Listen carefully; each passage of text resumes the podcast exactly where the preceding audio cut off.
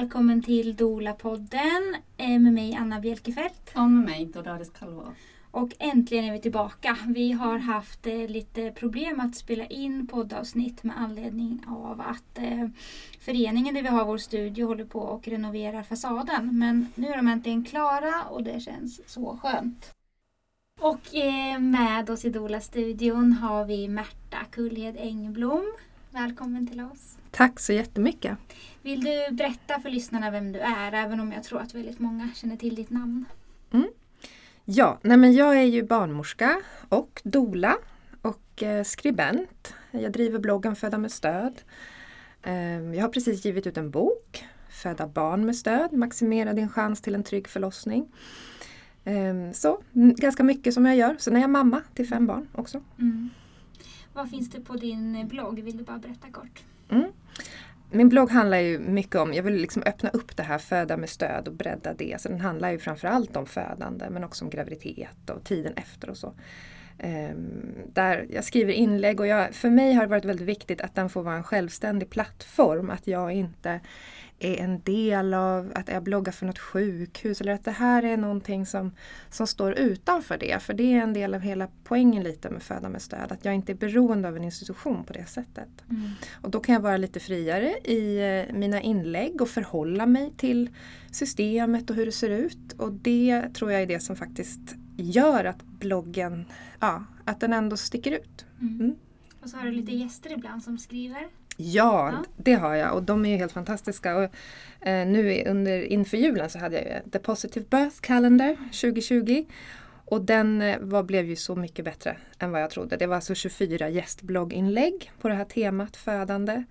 Och jag blev ganska rörd för att jag kände att Eh, hur jag har byggt och skapat min blogg, det spelade också in i hur gästerna valde att författa sina inlägg. Jag hade satt en ton där så att det var välkommet att skriva från hjärtat och skriva det som brände kanske mest hos skribenten och det gjorde mig otroligt lycklig för då kände jag att ja men då har jag lyckats med någonting om jag liksom skapat det trygga rummet. Där ja, man får skriva. Mm. Och sätta, göra avtryck. Min mamma läste min text, hon har varit svensklärare i många, många år. Och hon sa att det, det märks att du har läst väldigt mycket så här, under de här åren som dola. Vad, liksom, vad födandet kan vara och så här. Jag bara, det känns inte som min text eller? Hon bara, jo men absolut men jag tror att, eh, ja men jag förstår hur du menar att många har säkert läst mycket på din blogg och följt dig och liksom din syn på födande. Och Ja, och också förstått vinklar. att det är tillåtet att ha lite olika vinklar mm. och så. Mm. Ehm, för det är ju inte det i alla forum. så. Ehm. Verkligen inte. Mm. Vi vill också eh, påminna eller tipsa er som lyssnar att lyssna på avsnitt 3, 4 och 26 av Dola-podden som Märta tidigare varit med i. Och eh, nummer 26 är ett avsnitt om fysiologisk födsel som innehållsmässigt, vi pratade precis om det, eh, är sjukt bra om jag får säga det själv och det säger jag med eh, eloge till dig Märta. Eh, men ljudmässigt är det tyvärr inte så jättebra. Så att eh, vi pra pratade om att vi skulle spela in det på nytt. Men eh, står ni ut med lite dåligt ljud så eh, lyssna även på nummer 26 för det är jätte, jättebra. Mm. Och jag tycker verkligen att ja, men det är ändå två år sedan som vi spelade in avsnitt 3 och 4. Och eh, Ja, ja, men min brorsas sambo lyssnar på dem där nu inför sin andra födsel här som skedde hemma här precis efter jul. Och hon tyckte liksom att de två var jättebra. Och det är så himla härligt att bara de här kommer alltid hålla. Åh oh, vad roligt, det gör mig mm. jätteglad. Nej men jag, det känns jättekul att bli inbjuden till er. Ja, eh, Märta är vår stammis nummer ett. Och vi vill ju idag prata om din bok som både jag och Dolores har läst. Mm. Som står där ute på vår hylla i Dola-studion. Eh, vill du börja lite Dolores? Ja, men vi får fråga direkt. Hur uppkom idén till boken? Ja, nej men um, jag jobbade ju flera år inom förlossningsvården som barnmorska uh, och sen kom jag um, i kontakt med alltså, dolandet. Jag eh, lä läste till dola när jag hade jobbat många år som barnmorska uh, och började följa kvinnors egna processer genom födandet. Uh, både som barnmorska och dola. Jag var ju med på hemförlossningar också som barnmorska. Ehm, och där hände någonting. Där började jag se på födandet på ett annorlunda sätt. När jag bytte kontext när jag bytte från den här sjukhuskontexten till att följa kvinnorna genom den här processen. Och där eh, kan man säga att min inlärningskurva, det här att förstå sig på födandet, den, liksom, ja, den tickade uppåt väldigt snabbt där när jag började följa kvinnor. Och då kände jag att det är ett glapp viktig kunskap här. Det, är, det finns en kunskap som inte alla har. Eh, och det, den luckan vill jag liksom fylla i på något sätt. Eh, jag ville att det skulle komma ut i en bokform, förmera den här kunskapen så att så många fler eh, skulle kunna få ta del av det här på ett lättillgängligt sätt. Så det var verkligen en tanke jag hade med boken, att det skulle vara lättillgängligt, lätt att förstå, inte någon krånglig fackbok med massa konstiga termer, svårt att relatera till, liksom tråkigt gäsp, utan jag ville att det här skulle vara någonting som slår an direkt hos kvinnor som ska föda barn eller som eh, är på väg att föda barn. Mm. Och deras partners såklart. Och vilket var glappet då? Ja, eh, det som jag eh, har blivit ganska starkt för mig de här senaste åren det är eh, att vi har tappat bort lite hur en kvinnokropp fungerar under en förlossning. Ehm, och i min bok då, min första halvan av den här boken består ju av kvinnors egna förlossningsberättelser.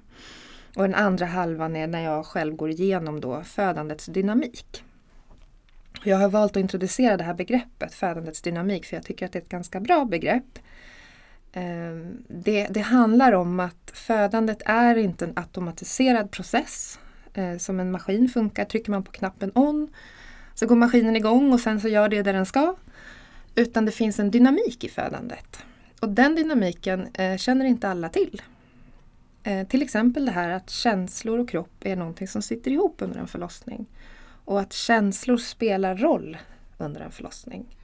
Och det låter så banalt när man säger det. Ja, känslor är viktigt. Det är viktigt att känna sig trygg. Det är så banalt så att det är lätt att nästan avfärda.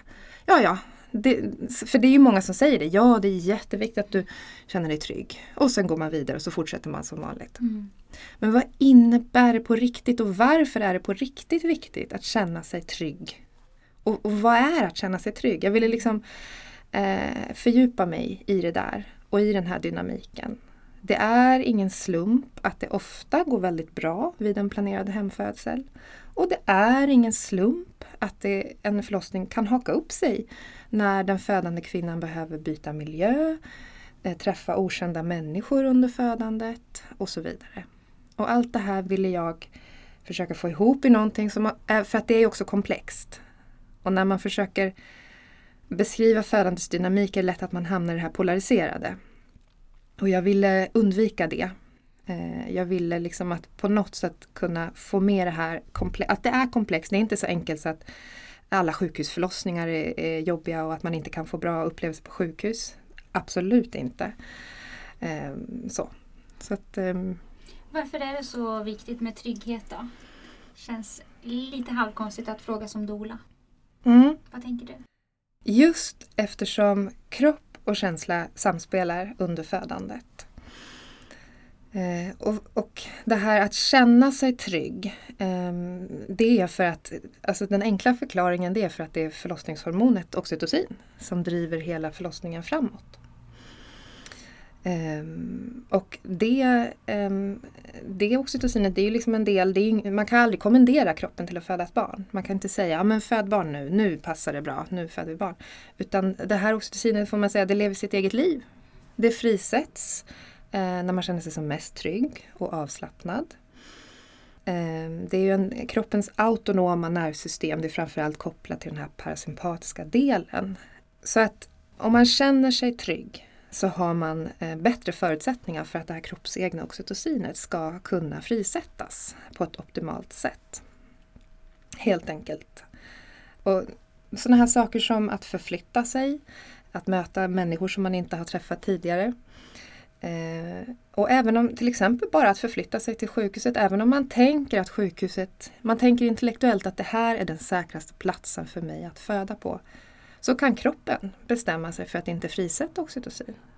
Det är det jag tänkte lite på, för att det är ganska många som ändå hävdar att så här, men jag kommer att vara trygg där, för där vet de eh, i personalen vad som behöver göras och inte. Och, eh, jag har valt att föda på sjukhus för att jag känner mig trygg där. Och sen kanske man inte går djupare i vad som faktiskt skapar trygghet för min kropp. Eller hur kan jag göra miljön trygg även om jag kanske potentiellt också känner mig trygg med personalen. Man Precis, att man precis kan så. göra lite så här för att själv forska lite i vad man behöver för att känna sig trygg. Mer än att bara välja kanske sjukhus som någonstans kanske också är ett val för att det är lite så man föder här. Mm. Jag tror att det handlar om att göra, göra oss medvetna om vad man väljer. Det, handlar, eh, det är ju helt individuellt vad, vad, hur någon blir trygg. Eh, någon är trygg med att föda helt själv. Eh, och det är ju no ett val som är svårt att acceptera för de flesta av oss. Någon som väljer bort barnmorska, som väljer bort vård och som känner sig trygg i det. Eh, och även om det är ingenting jag rekommenderar som barnmorska att föda liksom, utan assistans så kan jag förstå det. För det kanske är det som eh, den personen kom fram till, att det är så jag känner mig trygg. Då får man respektera det. Eh, en annan kanske känner, känner sig på riktigt trygg. Tänk att man känner sig trygg på sjukhus. Sen kan det vara så att det faktiskt är så. Att man är trygg och man, när man kommer över tröskeln till sjukhuset så känns allting bara bra. Eh, men vi behöver förstå mekanismen att det finns en ganska stor chans att kroppen, även om man tänker att man är trygg, ehm, så handlar det om en, en djupare trygghet. Det, det finns liksom olika nivåer av den här tryggheten. Det finns en, en eh, intellektuell, det här är tryggt, det här känns bra, jag känner mig bra, det här, ni är snälla.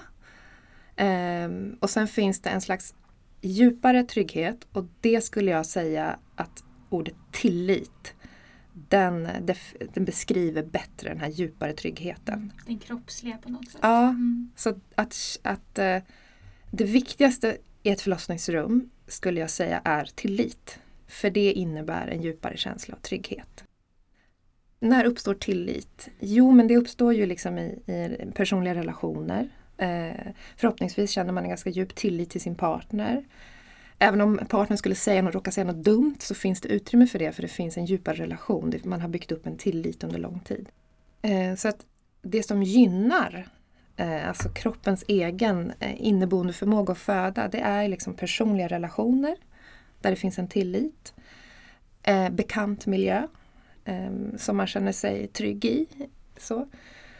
Och också det här kanske svårfångade tilliten till den egna kroppen. Eh, som jag tror att många saknar idag. Verkligen. Så det är flera komponenter. Det är inte helt lätt att bara ehm, ehm, beskriva det så här enkelt. Vad är det som skapar trygghet? Utan det är ju liksom olika för olika individer och det är flera komponenter. Men också att den här tilliten till kroppens förmåga. Det är ju någonting som kan byggas upp. Det är någonting som kan ärvas generationer. Det är ju någonting som också kan eh, man kan ärva en misstro gentemot kroppens inneboende förmåga. Och jag tror att många kvinnor idag går runt med en stor misstro, att den är internaliserad hos många, många.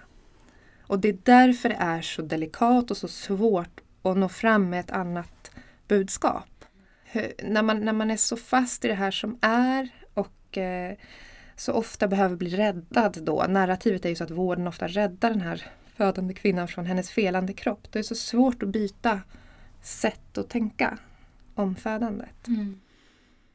Jag vet inte, jag kanske går pratar om flera saker på samma gång nu. Nej, nej, nej. Vi, anledningen till att vi inte liksom hummar in för mycket är för att vi vill bara att du ska fortsätta prata. Ja, jag kan förklara kanske lite vad jag menar där med att det var också en tanke jag hade att jag ville vara ärlig i min bok. Eh, och precis som du Dolores sa att jag lyfter in en till variabel som kan komma att påverka förlossningen och det är ju vilken kultur man kommer och föder i. Att kontexten man föder i, det spelar roll för förlossningen, det spelar roll för förlossningsförloppet. Vi kan inte bara liksom bortse från det. Det spelar stor roll. Vill du ge något exempel på det eller förklara det lite mer för de som inte är inne i den här världen riktigt som vi är? Ja, ehm, att vi kan inte... Man säger ju ofta till födande kvinnor att ni ska, eller gravida, ta det som det kommer. Och sen så kommer allting lösa sig. Och då, då måste man bena upp lite, vad är det som ska komma? Jo, det, som, det vi har skapat vår, eh, vårt system i Sverige idag, det är ju sjukhusförlossningen. Alla, man förväntas föda på sjukhus. Eh, och vad kommer hända på sjukhuset? Jo, man kommer byta kontext helt. Man kommer åka från sitt välkända hem till sjukhuset. Och sen kommer man eh, man blir liksom ofta en patient när man kommer in på sjukhuset. Och eh, olika sjukhus har, jobbar enligt olika vårdkulturer, vårdmodeller. Vad som är tillåtet eller inte tillåtet för kvinnor att göra varierar mellan sjukhus. Sjukhuset har sina rutiner. Allt det här, eh, vem man träffar, vem, man, vem som råkar vara barnmorskan på ens egen förlossning spelar in för hur förlossningen blir. Stor roll spelar det in. Så att, att låtsas som om det inte gör det, eh, det tycker jag är att eh, skapa en slags illusion. Så. Och eh, jag tycker att vi måste börja vara mer ärliga. Eh, jag tror inte att det är någon som har menat illa men jag tycker att vi måste prata om födande på ett lite annat sätt. och Förstå att det här spelar in. Varför säger man så då? Att ta det som det kommer? Jag tror att en, man lägger in olika saker i det, vad det betyder. Men för många, eh, om man läser lite mellan raderna så betyder det Don't get your hopes up. Alltså Mm. förvänta dig inte så mycket. Utan ta det som det kommer. Det är som att sänka tröskeln, alltså sänka någons förväntningar. Mm. Så tolkar jag den frasen. Ehm, för det är ju så att många, många som kommer över tröskeln till sjukhuset, det vi oftast inte pratar om det är att det är eh, förutsättningarna för en fysiologisk födsel, alltså att kroppens egen inneboende kraft ska få verka, den är inte optimal i den miljö vi har skapat på våra sjukhus. Mm. Eh, Det är väldigt stor chans att man blir med ett värkstimulerande dropp och eh, epidural och den här interventionskaskaden. Vill du berätta mer om det här? För det här är någonting som du skriver om i boken också. Eh, att man patologiserar födslar och skapar komplikationer. Och... Mm. Det är ju så att vi, vi har en tydlig trend under flera år eh, att gå mot en väldigt mycket mer medikaliserat födande. Eh, alltså det, siffrorna tickar bara uppåt hela tiden. Det nästan alla föder med medicinska interventioner. Eh, alltså epidural, eh, verkstimulerande dropp, skalpelektrod, forcerad kryssning och kejsarsnitt. Någon, någon av de här, inte alla kanske, men någon av de här medicinska interventionerna. Och igångsättningarna har ökat väldigt mycket. Så trenden där är väldigt tydlig, att vi går mot en medikaliserad förlossningsvård. Jag menar att det här ensidiga fokus på risker och patologi eh, det kan ju eh, helt slå undan benen på kvinnans egen kompetens i födandet. För vi blir så fokuserade på hur vi ska mäta, kontrollera födandet att vi tappar bort hur känns födandet för kvinnan? Alltså upplevelsen av födandet. Alltså födandet det är en, en key experience i, en, i ett liv, ett människoliv, i en kvinnas liv. Eh, och att reducera upplevelsen av födandet som om, ja, ungefär som man kan gradera ett restaurangbesök. Hur var upplevelsen? Var det bra eller dåligt? Eh, det är att reducera och förminska vad födandet är. Det spelar otroligt stor roll hur upplevelsen av födandet blir. Och den komponenten försvinner så lätt i den här medikaliserade kontexten. Det blir trivia, hur upplevelsen blir. Det blir verkligen sekundärt. Att mor och barn överlever utan allt för stora skavanker är det primära då. Mm. Den medicinska. Mm. Mm. Och så skriver du kring att det här kan vara en broms för det egna födandet. Hur, hur menar du? Precis. Eh, när fokuset blir på risker och så eh, lite ensidigt då så, eh, så, så blir det ju så som jag skriver att just att det riskerar att slå undan benen på kvinnans egen kompetens i barnafödandet. Ehm, jag har också pratat om det här begreppet institutionaliserade bromsar. Ehm, för just att när kvinnafödandet kommer igång så förväntas en kvinna eh, klara av förflytta sig, förflyttning mitt under födandet.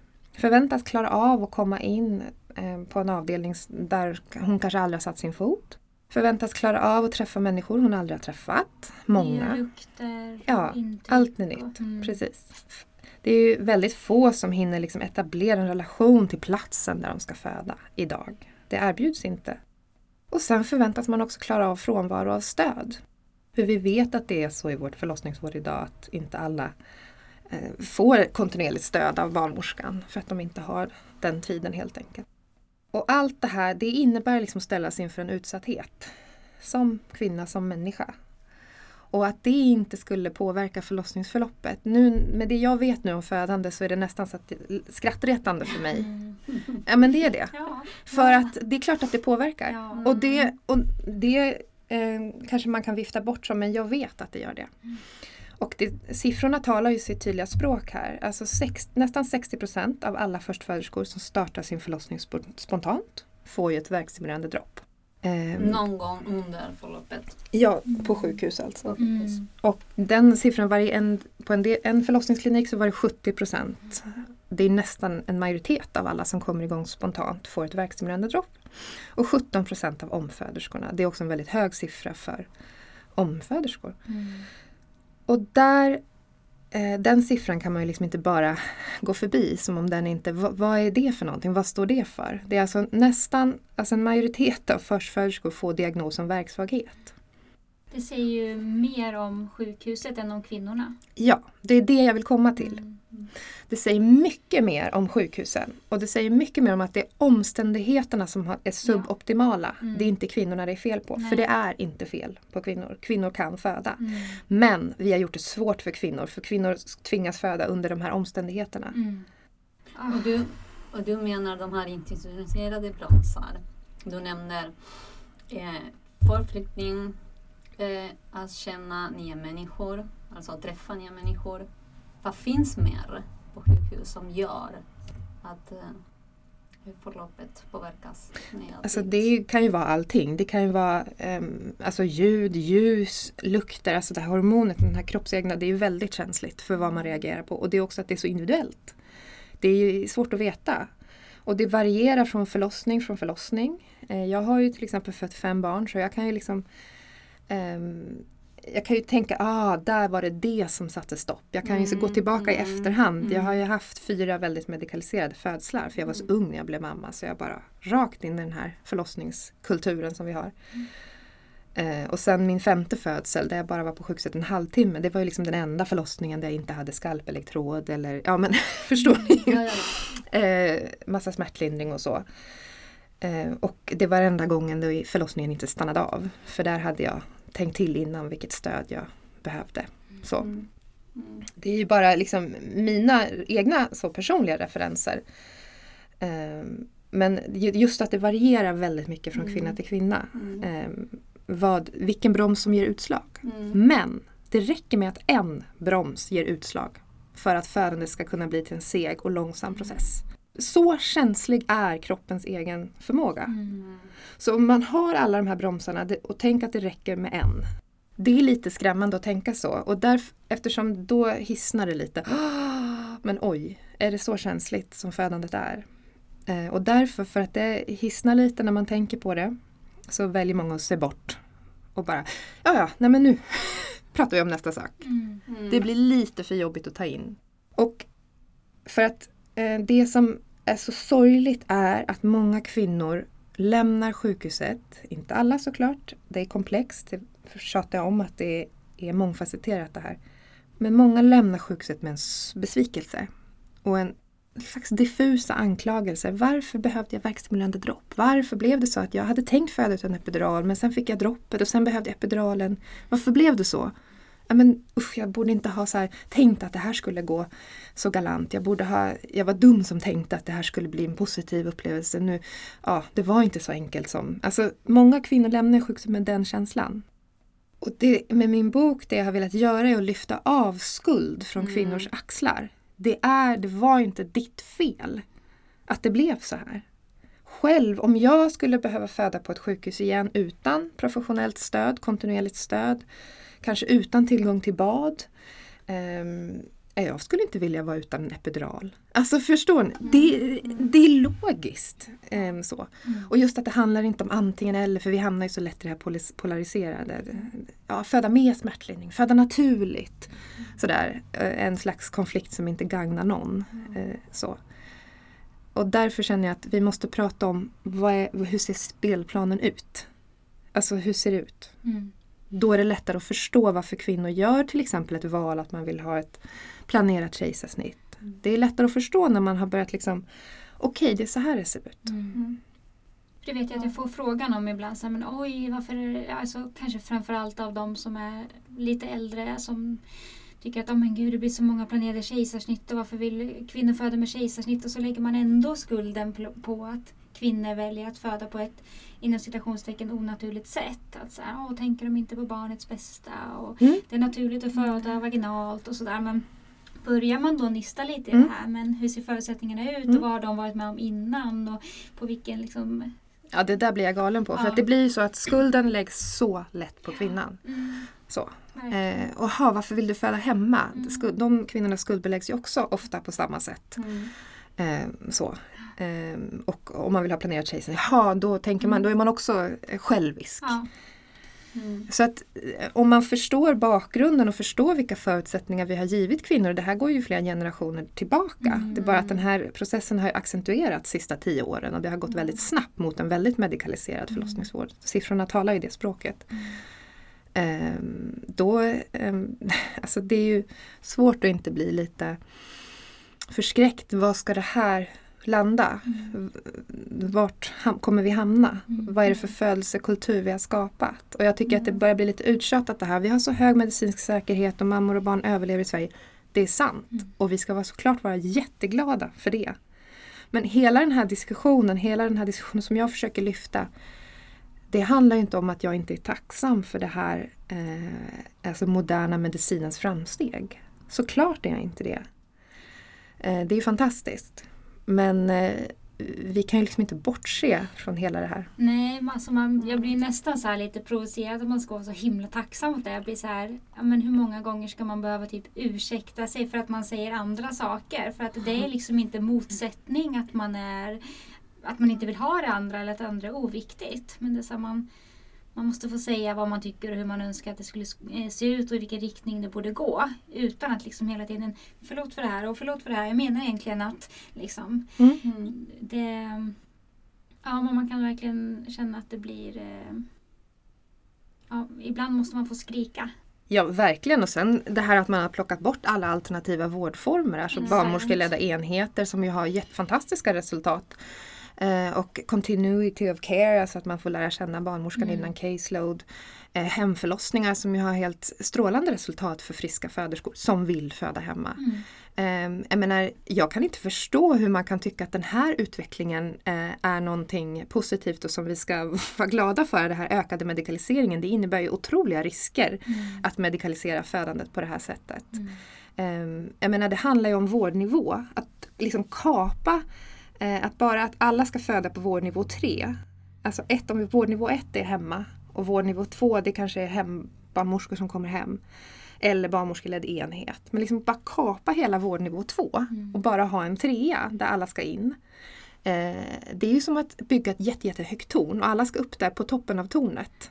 Och det ramlar ju av. Alltså, eh, så ser ju inte verkligheten ut. Nej. Men du skriver också det här i boken om maktobalansen i förlossningsrummet. Vill du berätta lite om det och lite hur det här kan påverka kvinnor att välja ställningar och så vidare? Ja, det var jag har ju läst Millie Hill som jag tycker är fantastisk. Hon har skrivit en eh, i, eh, ikonisk bok, Give Birth Like a Feminist. Som in, Alla borde verkligen läsa Ja. den. Alltså förlossningspersonal, mm, läs den. Mm. jag tror att en del kanske stöts bort av att det står Give Birth Like a Feminist som att man måste föda på något speciellt sätt. Men det handlar inte om det. Det handlar om att förstå sig på den här eh, maktobalansen och förstå vad den gör. Ehm, så den, är, den är väldigt bra. Jag är inspirerad av henne. så. Mm. Eh, Just att man är så otroligt, det är också en av paradoxerna i födandet, att man är så i sin kraft, kan vara, och så sårbar på samma gång. Mm. Och som barnmorska, eller läkare eller undersköterska har man så otroligt mycket makt i ett förlossningsrum. Man kan ju på jättesubtila sätt liksom locka, leda och få kvinnan till kanske den förlossningsställning man själv favoriserar. Eller att eh, vara med om vissa interventioner för att man lägger fram det på ett sådant sätt. Man är ju i en sån beroendeställning som födande kvinna. Och vi måste problematisera det här eh, birth, eh, power imbalance in the birth room som Millie Hill skriver. Eh, för den, eh, Alltså den eh, gör att många kvinnor inte får så bra förlossningsupplevelser som de skulle kunna få. Ehm, Just för att den där makten ibland missbrukas som förlossningspersonal har. Alltså förlossningspersonal måste bli medvetna om makten. Att de besitter Mm. den. Mm. Mm, mm. Och det är inte bara personalen utan själva rummet. Mm. Alltså att det Uppbyggnaden. ja, Mm. eh, alla apparater som aktiverar den rationella delen av våra hjärna. Och sen eh, alltså sängen som står i mitten. Mm. Så det är hela. Hela kontexten, det blir ju en Mm. kontext precis. Som eh, exakt utstrålar kanske att här vet inte jag hur man föder utan här vet de bättre. De, det finns apparater som, ni vet hur man kan känna inför apparater. Åh, oh, det är lite läskigt och den där apparaten, den vet jag verkligen inte hur den fungerar. Nej, Den- den. ja, den precis. säger om jag har Mm. verkar eller inte. Precis. Mm. Så, så det är inte så, det är inte så lätt att hitta det här egna rummet så, eh, till den här koncentrationen som behövs när man kommer in i ett sjukhusrum. Mm. Så förlossningspersonal, jag vet ju att om man är medveten om det här så kan det, det kan göra så otroligt stor skillnad i dynamiken i förlossningsrummet.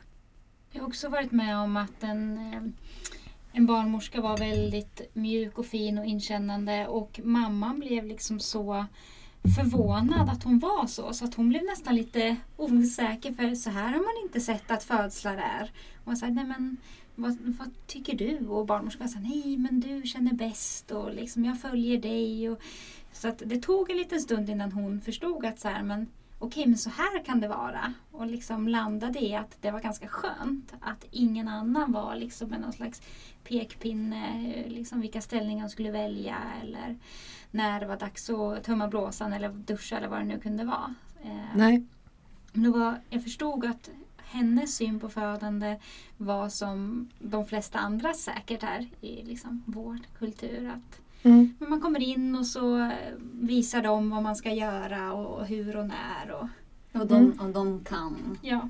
Jo precis, jo, men den här maktobalansen bygger ju på den kommer ju från två håll. Bygger på att kvinnor förnekar sina egna instinkter Exakt. och kunskaper om födandet och att personalen kanske många gånger överskattar sina Mm. förmågor om födandet. Det kan man ju ändå säga att personal har gjort under många år. Det här att kvinnor ska föda en centimeter i timmen och så. Vi har ju tappat bort lite hur en kvinnokropp fungerar och, och hur fort Alltså att en förlossningsförlopp är otroligt individuella. Mm. Så. Vi har ju mätt dem lite enligt någon slags måttstock Mm. som vi börjar nu förstå att den var fel och att många interventioner har eh, ja, gjorts i onödan helt enkelt. Så man kan ju med fog säga att personal har överskattat sin kunskap under årtionden Mm. om förlossningar. Så. Och liksom som du var inne på, kanske lite det jag försökte komma fram till, att, att kvinnor också kanske har tappat tron till sin förmåga och har liksom någonstans, kanske undermedvetet antagligen, accepterat sin position när de kommer in och ska föda. Sin roll och Mm. sin plats i Precis, det är viktigt att, att, att, precis, att vara medveten om det. För jag tror inte att det här kommer kunna ändras förrän både personalen blir mer medvetna om sin makt men också kvinnor Mm. får en annan kunskap och en annan tilltro till sina kroppar. Mm. Så. Och kanske sina, vi får prata rättigheter också. Mm. Så. För förnekar man sina rättigheter, sina kunskaper och, och, och inte har någon tillit till sin kropp då blir man ett otroligt em, lätt vad ska man säga, offer eller för den här maktdynamiken. Då lämnar man sig helt i någon annans händer. Mm. Det försöker jag också med min bok att liksom peppa kvinnor att ta sin plats. Fråga sig själva. Vad gör dig trygg? Vad tror du kommer göra dig lugn och trygg? Vad vill du? Mm. Alltså att ta sin förlossning i anspråk. Mm. Så himla viktigt och det är ju Mm. jättemycket en dolas uppgift om man tänker att man lyssnar på det här som gravid och, och funderar lite kring Mm. att ha doula eller inte. Men det handlar ju jättemycket om det att ehm, kvinnan ska känna sig stärkt och veta vad hon har rätt till och kan kanske med stöd och människor bakom sig stå upp för vad hon själv också vill. För att ofta väger det ju tyngre om kvinnan själv kan säga stopp och nej och jag vill inte och vad finns det för alternativ. Mm. Men det kan också vara väldigt svårt, speciellt kanske när man väntar första barnet eller föder första barnet, att Mm. ta den platsen. Men jag upplever att många omföderskor som kanske haft en jobbig upplevelse, sen har en doula med på andra, då har de liksom en erfarenhet bakom sig och sen har de en extra stödperson. Och då Mm. kan de liksom bara plöja fram. Ja, liksom- alltså jag tycker att doulor har fått alldeles för lite cred. Vi har, jag tror att det är en kulturkrock för i Sverige är vi inte vana vid att man betalar någonting för något och doulor kostar och det blir Precis. direkt kontroversiellt så. Mm. Ehm, för att, men men alltså det Dolo gör i Sverige idag det är ju liksom det är en slags livlina skulle jag vilja säga. För många är det otroligt betydelsefullt med det stöd som Dolo kan ge. Just att Dolo går in på kvinnans sida och jobbar så kvinnocentrerat. Och gör ofta många gånger att kvinnan kan liksom släppa. Man har någon där som verkligen som har följt med en och kan vara mera kropp och kanske kan gå in lite mer i sig själv. Så, eh, och inte behöver kanske stå upp för sig själv i förlossningsrummet på det sättet. Att man har en- den där tryggheten. Mm. Så att jag tycker att eh, Många jag vet också finns fördomar om doulor, att doulor tjänar så mycket pengar. De tar, så, men jag menar, det, det finns ju ingenting, finns ingenting ehm, mer liksom eh, det, det är verkligen inte så att man dolar för att man tror att man ska bli rik. Eh, då skulle man nog ha börjat i någon annan bransch. Sen finns det ju eh, väldigt fan, mycket saker som är fantastiskt med att vara dola och dolaskapet. Mm. Men eh, jag kan ibland känna en liten tagg när jag hör eh, fördomar om dolor komma. Jag känner att du ska bara veta vad dolor gör för födande kvinnor i Sverige idag. Mm.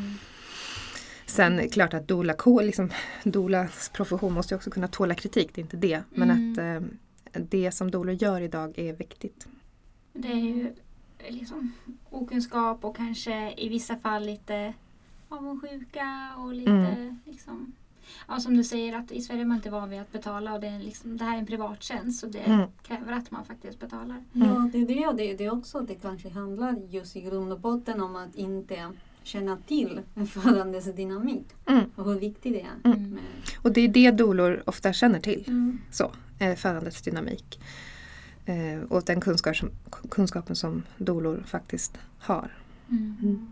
Men du var inne lite på det här med eh, rättigheter. Mm. Ehm, för vi har pratat en del om det både i podden och oss emellan i Dola-gruppen. Det här med att vi upplever att många som jobbar på förlossningsavdelningar inte riktigt har koll på att men man har faktiskt rätt att tacka nej och Mm. ehm, att de hävdar att det här är våra PM, det här är våra riktlinjer, vi måste göra så här och nu Mm. måste du. Mm. Ehm, men att Och jag har ansvaret. Att Mm. jag måste göra det här. mm, Mm. just att patientlagen egentligen går före de här riktlinjerna Mm. PM. Men hur, hur kan det inte vara liksom känt och hur kan man inte praktisera den, alltså använda den ingången mer?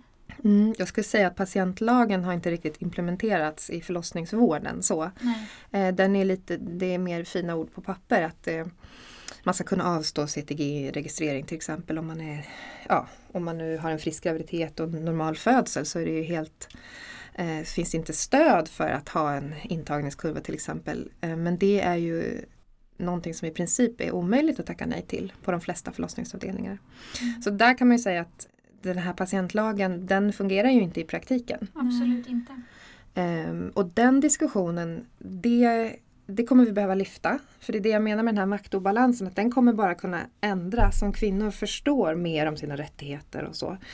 Eh, och till exempel det här Instagramkontot Tyst jag föder, där man, kvinnor delar sina berättelser och upplevelser. Eh, jag tror att eh, det finns mycket att säga om det Instagramkontot. Det väcker provokation hos många. Men att ehm, jag märker att det börjar bli en diskussion om vilka rättigheter man faktiskt har i ett förlossningsrum. Man har ju faktiskt rätten att eh, avsäga sig vård. Man får föda hemma själv om, man, om det är det man vill. Man får välja förlossningsplats. Och man måste ju kunna säga nej till en del rutiner i förlossningsvården. Eh, jag menar, jag gjorde det själv när jag födde mitt femte barn, sa nej till vissa rutiner. Och det, det finns en tendens att om man är väldigt resursstark och röststark och kanske ja, barnmorska med flera års erfarenhet av förlossningsvård. Då är det svårt att inte ta mig på allvar när jag säger nej till Mm. rutiner. Men någon som är förstföderska som är 22 år och vill tacka nej. eh, Det är svårt att stå pall där. Man, man får liksom övertalnings ja, haranger och, och till slut blir det ändå så att man eh, får de här rutinerna. Eh, och det är ju för att vi har en väldigt stark rädslokultur på våra förlossningsavdelningar. Att det är viktigt att ha ryggen fri. Och man inte vågar eh, att man på många gånger glömmer bort vad det är att göra rätt. Eh, att vi litar inte riktigt, riktigt på det här professionella omdömet utan vi litar mer på manualerna, på riktlinjerna, på PM. Mm. Så det viktiga blir att följa dem. Kanske snarare än att se vem har man framför sig. Vad behöver den personen? Ehm, så. Och där tappas många kvinnor alltså, tappas bort i det. Mm. Man, man kan inte tillmötesgå när någon vill fr- frånsäga sig vissa rutiner. Nej. Alltså jag kan berätta lite kort bara om två olika upplevelser kring det här med liksom CTG och kanske rädslostyrd kultur och så. Men eh, kom in med ett par och mamman hade krystvärkar och då sa jag till mamman i sin upp, det kan vara så att de vill göra en intagningskurva och eh, ha det liksom sittande. Det kan vara så att de vill göra en vaginal undersökning men bara så att du är förberedd på det. Men du kan självklart tacka nej.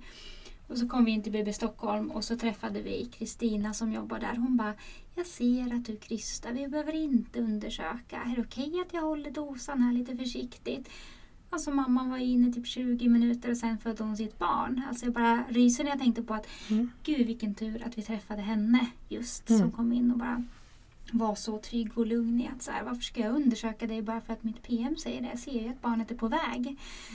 Medan en annan kom in och hade väldigt kraftiga verkar men var kanske, jag tror att hon var sju centimeter när de till slut undersökte henne stående. Men då var de väldigt så här, tjatade jättemycket om CTG. Och hon bara, men jag har ju varit hemma i flera timmar och haft verkar. Det är ju ingen som har lyssnat på mitt barn. Jag vet att mitt barn mår bra men vi vet inte det och då kan inte vi hjälpa dig. Liksom. Och så tjatar och tjatar och tjatar. Till slut sa de att men, nu skriver jag in här i journalen att du vägrar CTG. Så liksom gick de bort till kurvan och och då har liksom ingen ens fångat upp mamman eller pratat med henne eller hur mår du, hur känns det, vad händer i din kropp eller någonting. Utan... Och sen tror jag att de fick säga sitt personnummer fem gånger under de två timmarna hon var där inne. Hon Bara, men jag vet att de var så upprörda över det efteråt. Men jag kan inte svara på mitt personnummer, jag födde barn. Så här. Liksom... Mm. Precis, du gör ger ju ett jättebra exempel. Det professionella omdömet är ju där. Någon som Mm. krystar är att se Mm. kvinnan. Mm, Och vad är det? exakt. Och de här PM, det kommer på andra plats. Ja. Och rutiner, riktlinjer. Det, är ju, och det där är ett otroligt vanligt exempel i vår förlossningsvård. Alltså man har varit hemma och man kanske har blivit uppmuntrad att vara hemma. Men så Precis. fort man kommer över till tröskeln till sjukhuset, trots att barnet är på väg ut, så blir man med skalp, man blir med infart. Man får en CTG-kurva och så föder man. man hinner inte, eh, personalen kanske inte hinner fånga upp, säga, liksom, hinner etablera någon kontakt utan det är bara fokus på att sätta på det här armbandet och sätta på infarten och hinna med de här rutinerna. Precis, nu går det så fort här. För nu går det så fort så då måste man skynda på med det. Och- Eh, ja. Och istället för att bara lägga allt det åt sidan, kanske på något sätt få in den här personen, att den här personen registrerad finns på våran klinik. Mm. Och så bara är man lugn, bara går in i ett helt lugn och bara är med kvinnan där. Och så får man ta allt det där efteråt. Man kanske lyssnar lite intermittent, det förstår jag att man vill göra lite med en dosa. Det går ju att göra på ett så otroligt smidigt sätt, följsamt sätt. Att det handlar om att vara följsam till kvinnan. Mm. Men vi har skapat ett system där vi framförallt ska vara följsamma till PM och rutiner. Eh, och kvinnorna ska liksom bara in i det där. Så, och de kommer hela tiden på andra plats. Och det, jag är ganska kritisk till det. För just det här att även när barnet är på väg ut så kan man bli skalp, med skalp. Det är vanligt. Och där behöver man ställa sig frågan vad ska jag med den här informationen som skalpen kan ge till? Finns det något sätt, det kan ju vara en, en fyrföderska som kommer in och krystar jättefort. Finns det något sätt det här barnet kan komma ut fortare än att jag bara tar bort det här och bara är med mamman. Det som får kanske oxytocinet att flöda. Det är ju liksom inte tal om ett snitt. Barnet kommer ju, vi ser ju till och med att barnet kommer. Vad ska den där skalpen? Den kommer bara Mm. förstöra de här sista minuterna. Mm. Men det är många, man är så låst och så fast i det här eh, och kanske har lager av rädslor i sig. Men jag, ja, första gången jag var med i en sån situation så undrade jag verkligen, ser hon inte att hon är 10 centimeter upp än och klistrar ut barnet? Alltså man verkligen undrar. Mm. Alltså, så, så stark är rutiner och PM Mm. att man blir blind. Mm. Precis. Det, det, man blir verkligen det och det är därför jag jobbar inte nu på någon institution, jag jobbar inte på sjukhus. Ehm, eh, jag har gjort det flera år, skulle kunna göra det om jag ville men jag gör inte det nu och jag känner att det händer någonting då. Jag, jag känner att jag får, för jag får en distans till det, hela det här på ett sätt som är väldigt nyttigt. För då ser man också hur långt i det där många har hamnat. Eh, det här att det inte går att göra att vi har slutat lita på vårt omdöme. Mm. Så, till professionella omdömet. Och det här att vara situationskänslig. Alltså, jag är också inspirerad av Jonna Bornemark som har skrivit fantastiska böcker. Just det här att, som jag vet att många hembarnmorskor är, känslig för situationen man är i. Det här att man ska lyssna på fosterljud varje kvart. Ja, det kan man göra men man kan också vara helt eh, situationskänslig. Vad är jag, för, jag lyssnar så mycket jag behöver. Det är fullt adekvat sätt att jobba på. Mm. Det är bara att vi är så ovana vid det så vi tror att det är livsfara bara man inte lyssnar varje kvart. Mm. Det är inte så. Man kan liksom se, man kan förstå, okej nu händer något, nu behöver jag lyssna. Eh, nu kom det mäckigt fostervatten. Man, man kan vara känslig för situationen man är i. Mm. Och det tappar man ofta bort. Och det är sorgligt för det är nog bland det viktigaste som födande kvinnor behöver. De behöver personer runt sig som är känsliga för situationen som kvinnan är i. Och jag tänker att det också blir lättare em, i ett så här caseload-projekt som vi var inne och pratade lite om innan vi började spela in också. Vi gav exempel på en barnmorska som jag har träffat både på SÖS och sen genom min barnmorska på Huddinge. Att, att hon var som två olika personer. Att hon liksom kanske någonstans kom till sin rätt lite när hon så här hade lärt känna personerna innan och kunde hitta sin roll och sin relation och insåg att okej, men på det här sättet kan man jobba och det är faktiskt till och med enklare. Och det vet jag att Kristina sa på BB Stockholm när jag pratade med henne efter den där födseln som gick så snabbt. Att men det här är ju det enklaste sättet att vara barnmorska på.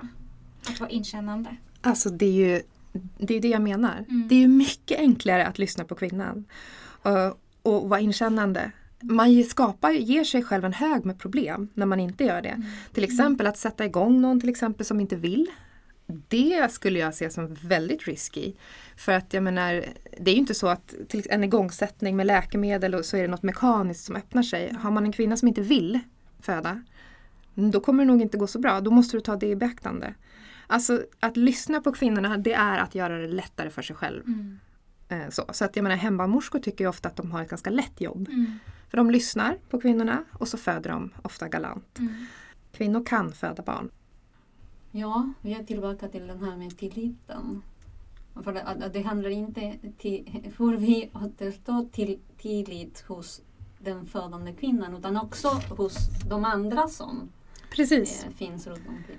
Ja, att just det här, dels är det tilliten till den egna kroppen men sen behöver man ju ha personer runt sig som känner tillit. Mm.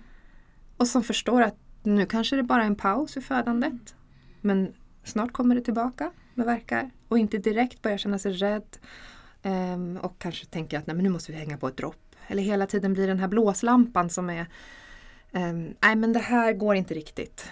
Utan som verkligen, alltså man måste genomsyras av en tilltro till födande, födande kvinnans egna Mm. krafter. När man jobbar. ju. För det känner ju kvinnan, Mm. såklart. Mm. Och samma med partnern tänker jag. Varför är det så viktigt för en partner att förbereda sig? Men om en partner inte känner till hur en, liksom, en födande kropp, liksom, hur den arbetar, hur det går till så är det ju väldigt, väldigt svårt att vara lugn och Mm. bra stöd. Ja, det är ju så att trygghet smittar. Känner man sig trygg, känner man sig förankrad i situationen så smittar det och tvärtom. Känner man sig rädd och så här, då smittar ju det såklart Mm. direkt. Mm. Eh, Mm. och för, på förlossning så är det, kan ju det bli som en institutionaliserad broms. En, någon i personalen som är väldigt, gör ett väldigt rädd, räddhågset in, intryck Mm. kan ju verkligen bromsa ett förlopp. Men det här med att du skriver lite om det också, att släppa kontrollen eller förlora, förlora kontrollen eller tappa kontrollen. Eller släppa taget, att det är lite olika saker. Vi var inne lite på det här med att ta det som det kommer. Vad, vad tänker du kring det? Att Mm. släppa taget eller förlora kontrollen? Ja, precis. Många är rädda för att, eh, att man ska förlora kontrollen eh, och man vill försöka ha kontroll. Och det tycker jag eh, är bra. Alltså man kan, man kan eh, försöka kontrollera ganska mycket under en förlossning. Alltså man kan planera och tänka men så här vill jag ha det. Eh, sen kom, kan man ju inte kontrollera hela förloppet så. Eh, det kommer, man kommer kunna bli överraskad när man föder för det, så är det med födandet. Ehm, det betyder inte att man kan göra liksom åtbörder för att det ska bli så bra som möjligt. Men att eh, när de födande krafterna, alltså när man har kommit en bit in i förlossningen så måste man ju liksom på något sätt bara ge sig hän det man är i. Och det är det jag menar med att man måste släppa taget, släppa sargen. Nu är jag i det här Alltså man, det, är, man behöver, det är ett väldigt så här koncentrationskrävande arbete att föda. Och bara, det är ett sånt brinnande nu. Det är därför jag brukar den här eh, parallellen till alltså hur det är en orgasm när man har sex. Eh, det är, man kan inte bara kontrollera förloppet utan man måste vara i nuet. Man måste, men det betyder inte att man, man förlorar kontrollen och blir helt utan man är ju där. Men man måste släppa taget. Det är så, och det är samma sak när man föder barn. Okej, nu kommer de här intensiva verkarna. Nu måste jag bara gå in i det. Släppa taget. Ehm, mm. För det är någonting som väldigt många kvinnor som, som vi möter eh, som pratar om att det känns väldigt läskigt. Och att det kanske någonstans går lite hand i hand när man också får höra att ta det som det kommer. Okej, då ska jag släppa kontrollen. Men jag tror inte att jag kommer lyckas med båda dem för att jag är jag vill kontrollera allting runt omkring mig. Jag tänker att det kräver så väldigt, väldigt mycket arbete för, för kvinnorna att liksom förbereda sig mentalt på vad det kommer innebära och hur man ska kunna göra det. Ja, alltså det handlar både om att lyssna inåt, mina behov, vad behöver jag, vad vill jag, vad vill jag av er som är med mig. Och sen också att låta kraften som kommer ur kroppen att övermanna en själv. Mm. Så, så att jag, man kan kontrollera i möjligaste mån förutsättningarna man ger sig själv. Vilka människor ska vara där, vilka ska vara med mig, vilket stöd behöver jag, var ska jag föda? Allt sånt kan man ju förbereda sig för. Och sen när man väl är där, då ska man bara kunna släppa. Det är väl det som mm. är lite skillnaden där. Mm. Och känna sig trygg i att man är liksom hållen i det. Precis, för att bara ta det som det kommer. Eh, det är ett alldeles för liksom allmänt råd och jag vet inte riktigt var det har uppstått någonstans. Men för mig känns det mer som en sådär att man ska anpassa sig efter mm. sjukhusets rutiner. Mm. Eh, det, för mig ligger det i de orden. Mm. Mm. Så. Och att mm. inte bli ledsen om man blir med den här interventionskaskaden som många, väldigt många blir på sjukhuset. Um, um, det har ju också varit i en annan podd och pratat lite om det här. Men vill du berätta lite om några av de strategier som du har skrivit om för en trygg förlossning? Mm.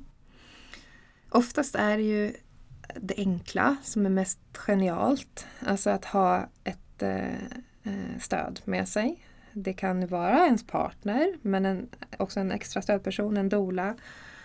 Alltså personliga relationer eh, gör väldigt stor nytta ofta i ett förlossningsrum. Att man har människor, man, sympatiska människor som man känner tillit till.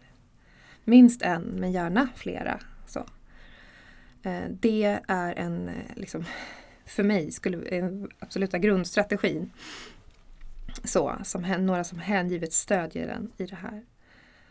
Och sen eh, ehm, det här, alltså värme, vatten, varmt vatten. Eh, inte underskatta det, hur stor effekt det kan ha. Just för att det håller en ju också. Man blir hållen av vattnet. Eh, så att det kan fri, man kan känna sig mer trygg. Det, och det är svårt att inte slappna av när man har det här vattnet. Och sen tänka ut lite om man behöver förflytta sig under förlossningen. Ehm, det tycker jag verkligen man ska planera innan, lite hur man har tänkt runt den här förflyttningen. För där, det är ett litet riskmoment. Man ska se det som ett riskmoment. Fundera över kanske om man ska ha någon som skjutsar en in till sjukhuset. Eh, istället för att ens partner ska köra bilen och behöva leta efter parkering och så och bli helt upptagen i det. Många tänker nog så här, man kanske tänker steg ett i det att okej okay, men jag har min partner som jag litar på, vi har varit mm. tillsammans mm. länge, vi mm. känner varandra bra, han är ja. lugn. Typ. Ja. De delarna mm. brukar de flesta liksom kanske känna att så långt kan man tänka och planera men mm. att också ha stödpersoner som vet hur de ska stödja. Ja. För att jag tror inte att det räcker med att vara lugn och jag tror inte att det räcker med att kanske ha läst partnerdelen i Föda utan rädsla. Eh, eller liksom mm. Eh, känna sin kvinna. Mm. Har känt henne några år. Utan att faktiskt veta hur jag kan hjälpa henne. Ja, precis. Och där, alltså dels Um, där kan det hjälpa en själv att tänka att man tänker ofta att när födandet kommer igång så kan det bli en stress. Ja, ah, för man tänker att födandet är någonting som händer på sjukhuset. Och då måste vi in. Man hela tiden har den här framåtblicken inåt. Vi måste in till sjukhuset. Och man kan försöka släppa det och tänka att födandet är ju i kvinnan. Och till exempel dra ut på den där tiden man är hemma lite. Att den är viktig och kunna gå in i den här kokongen. göra den här oxytocinkojan, alltså boa in sig och släppa det här lite att man är så stressad över vad som ska hända sen utan att vara mer i nuet.